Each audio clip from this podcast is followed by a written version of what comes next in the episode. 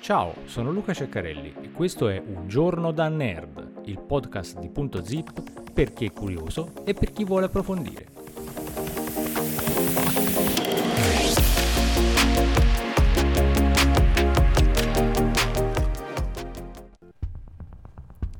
Negli ultimi anni Google ha lavorato duramente per creare esperienze software che vi facciano sentire come se foste presenti con un altro essere umano, anche se si trova a diversi fusi orari di distanza. Da un lato c'è il solito Google Meet, il concorrente di Zoom, dall'altra parte, più audace, c'è la piattaforma di realtà virtuale Daydream, ora fuori produzione, completa di occhiali e controller manuali. Ma Clay Bavor, l'energico Googler che dirige gli sforzi dell'azienda per la realtà aumentata e virtuale, non bastava nulla di questa gamma, voleva riunioni video volumetriche e fotorealistiche che facessero apparire, suonare e sentire come se l'altra persona fosse seduta al tavolo di fronte a voi, senza bisogno di cuffie. Così il suo team ha costruito una cabina video. Il nuovo prototipo di macchina per riunioni faccia a faccia si chiama Project Starline. Chiamatela ipertelepresenza, chiamatela come volete, in ogni caso è davvero pazzesca. Questa è l'idea di Google per il futuro delle videoconferenze, una visione vertiginosa a cui solo un piccolo gruppo di Googler ha avuto accesso e a quanto pare è stata approvata dall'amministratore delegato Sundar Pichai. Non si può essere biasimati se si pensa che Starline deve essere stata sviluppata durante la pandemia, mentre i lavoratori alla scrivania attraversavano un flusso infinito di Meets e Zoom. Ma Google dice che non c'è stato alcun momento di svolta che ha portato al progetto Starline, in realtà il progetto era in cantiere da oltre 5 anni. Andrew Nartker, il responsabile di prodotto di Project Starline, ha portato una mela alle riunioni. È un modo per mostrare la presentazione degli oggetti in Project Starline e, cosa forse più inquietante, un modo per tracciare gli occhi. Posso mostrarti questa mela di Whole Foods e posso vedere esattamente cosa stai guardando, dice Nartker. L'immagine di Nartker nei test della tecnologia è stridente, è a grandezza naturale e seduto proprio di fronte a noi, con volume, profondità e ombre, e la mela. Nartker e la mela sembrano intrappolati in una scatola trasparente. Nartker è in conferenza da un'altra cabina del Project Starline, identica a quella che viene utilizzata per la prova. L'immagine è notevole e le immagini sono completate dall'audio spaziale. Quello che stiamo guardando in realtà è un display a campo luminoso da 65 pollici. Le cabine del Project Starline sono dotate di oltre una dozzina di sensori di profondità e telecamere. Questi sensori catturano immagini fotorealistiche tridimensionali, il sistema comprime e trasmette i dati a ogni display a campo luminoso su entrambi i lati della conversazione video, con una latenza apparentemente minima. Google applica alcuni dei suoi effetti speciali regolando l'illuminazione e le ombre. Il risultato è una rappresentazione iperreale dei colleghi durante le videochiamate. Tutti i dati poi vengono trasmessi tramite WebRTC, la stessa infrastruttura open source che alimenta Google Meet, la principale applicazione di videoconferenza dell'azienda.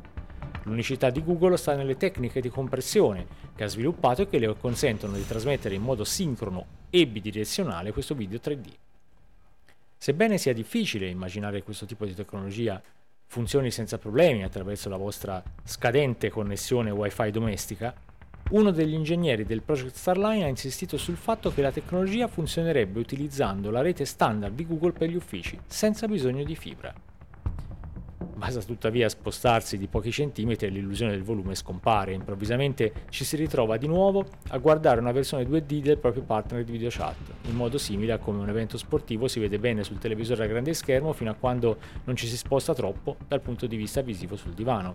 C'erano anche alcuni artefatti casuali che svolazzavano sullo schermo, pezzi spezzati che servivano a ricordare occasionalmente che la persona di fronte a noi non era realmente lì. E quando Nartker ha iniziato a proiettare una pagina web sul display del campo luminoso come esempio di come due persone potrebbero collaborare in Starline, entrambi ci siamo limitati a fissare l'uno sopra la spalla destra dell'altro, una pagina non del tutto interattiva. Starline è impressionante, ma c'è ancora del lavoro da fare, ci vorranno altri 5 anni? Gli uomini di Google non sembrano disposti a rispondere. Google afferma che circa un centinaio di dipendenti hanno utilizzato Starline, poiché la tecnologia è stata nascosta in uffici segreti a Mountain View, Seattle e New York. Bavor stesso l'ha utilizzata per la maggior parte dei suoi recenti incontri con le colleghe a Seattle e New York, trascorrendo circa 50 ore nella cabina. ma giura che le sue interazioni con Starline hanno dato una pennellata più decisa al suo cervello che ricorda meglio i dettagli e che esce dalle riunioni con la sensazione di aver incontrato davvero la persona. So che la persona che ho di fronte non sta controllando il telefono durante la riunione, questo è bello, dice Bavor, ma questa cosa più assurda è che la mattina dopo mi sveglio e mi ricordo, oh, ho visto Steve ieri, non come ho avuto una videochiamata con Steve ieri. C'è qualcosa di diverso nel modo in cui i nostri ricordi si depositano. Quest'ultima osservazione di Bavor è in qualche modo soggettiva e naturalmente si tratta di un campione. È un fenomeno che si sta studiando ora che i lavoratori d'ufficio hanno trascorso gli ultimi 14 mesi a partecipare a riunioni attraverso gli schermi. Secondo una ricerca di Microsoft siamo più distratti durante le riunioni video e questo in parte è un meccanismo di difesa dallo stress mentale di troppe riunioni video. In questo contesto, il Project Starline di Google sembra particolarmente ingegnoso, un'amalgama di tecnologia accessibile, tecnologia da nerd, e un mini studio intricato e inamovibile, il tutto per più riunioni video. Ma naturalmente è il realismo della foto che i tecnologi stanno cercando di ottenere, partendo dal presupposto che a volte la connessione attraverso gli schermi è davvero l'unica opzione. Ma allora forse è il caso di provare un paio di cuffie di realtà virtuale? Google ha provato a produrre cuffie di realtà virtuale, la gente non le ha usate davvero, e ha anche prodotto occhiali di realtà aumentata, chi può dimenticare il Google Glass? Bayer dice di ritenere che la realtà virtuale sia molto potente nella sua capacità di portarti da un'altra parte e che c'è una linea di collegamento fra realtà aumentata, realtà virtuale e Project Starline, ma anche ammette, credo che uno degli altri risultati ottenuti con la realtà aumentata e la realtà virtuale sia che è bello potersi sedere, come lo facciamo, e non indossare nulla. Credo che questo sia un segnale dell'importanza del comfort, della leggerezza e della facilità. Ecco come la penso. Per il momento, Google cercherà di rimpicciolire il progetto Starline mentre continua a perfezionare la tecnologia. Le cabine saranno probabilmente vendute alle aziende se e quando saranno messe in vendita. Bayer afferma che Google effettuerà delle prove della tecnologia nel corso dell'anno con una manciata dei primi clienti, aziende cloud, applicazioni di telemedicina o società di media. Anche se, ovviamente, non ha voluto fare i nomi di questi primi tester. Al prossimo episodio di Un Giorno da Nerd. Segui Punto Zip, la cultura in un piccolo spazio, su Facebook, su YouTube e sul nostro sito www.puntozip.net.